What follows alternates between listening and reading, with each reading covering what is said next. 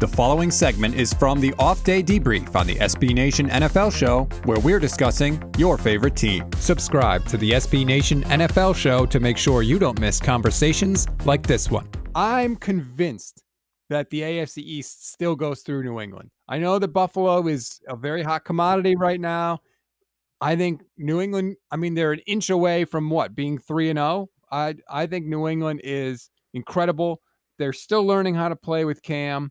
They had 38 carries last week for mm. 250 yards. 38 carries. Like whatever they're whatever they do, they're good at it and they can do anything. And I mean, Cam didn't even play well and they scored 36 mm. points last week. I think the Patriots are clearly still the favorites in the AFC East. We haven't seen the Bills face them yet. And I'm not betting against Belichick against Josh Allen or anybody else. No, I kind of want to apologize to Josh Allen though, because I, you know, I, I, took him in fraud and fraud or flaw last week, and man, he is red hot right now. And obviously, he's a flawed player. You know, he's not perfect. There's going to be turnover issues, but but he's just fun too. So come on, you got to give Josh Allen some love. And uh, yeah, I mean, look, like I have the Patriots back in the top ten, so I don't think it's insane that they could, you know, I mean, it's their division. Weird to say take it back. Um, maintain their division. Um, it's not a gimme though. I mean, again, Cam didn't have his best game. I think he's looked good overall, and I think they're very going to be very competitive with him. But you know, um, you know, if that run game isn't there, then eh, you know a little bit dicier.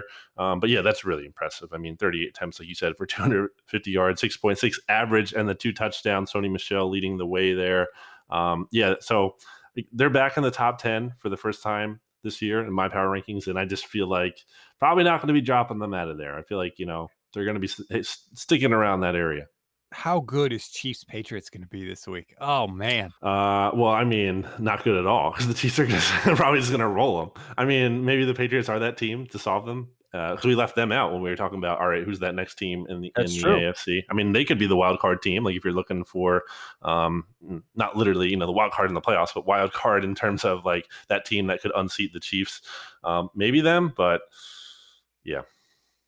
Mahomes has sort of had New England's number too. He's he seems to start slow in the first half against New England, and then he and Andy Reid like huddle up at halftime and then decide, all right, let's just score 40 points in the second half and win this game.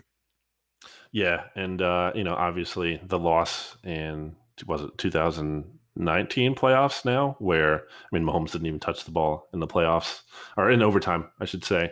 Yeah, um, and if Dee Ford doesn't line up off sides, I mean the Chiefs right. win. Yes, yeah. So that's like the one time, and it was close still. I'll go with New England over Kansas City.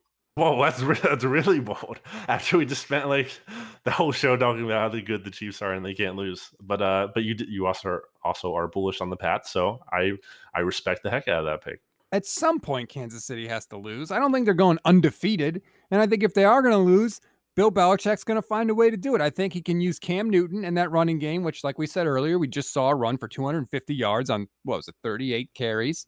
Yep. They can shorten the game. Belichick has experience with this. He's done it for years. He, I mean, he saw it with Parcells when he was on the Giants in the Super Bowl against the Bills. That shorten the game, keep the other offense off the field. If anybody can do it, I think Bill can. I'm going Patriots over the Chiefs in the survivor pick, even though it's not even my favorite game of the week. It's so gutsy that uh, I can't even push back on it because, like, it's it's a great bold pick. Um, I think you're crazy, and it's not going to happen uh, because again, we talked about the reasons why uh, the Chiefs are just they're looking invulnerable. I mean, obviously, you know the Chargers game last week, not as much, but I think they're just back on it. I think that was a blip on the radar, and I think you're going to lose this one. Well, if I do, you'll never hear it about it again. But if I'm right, I will settle all arguments with, "Hey, I picked the Patriots over the Chiefs when the Chiefs were rolling."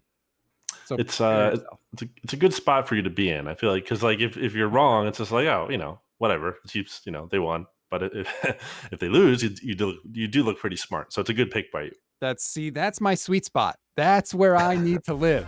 Make sure you don't miss our next conversation by subscribing to the SB Nation NFL show wherever you get your podcasts.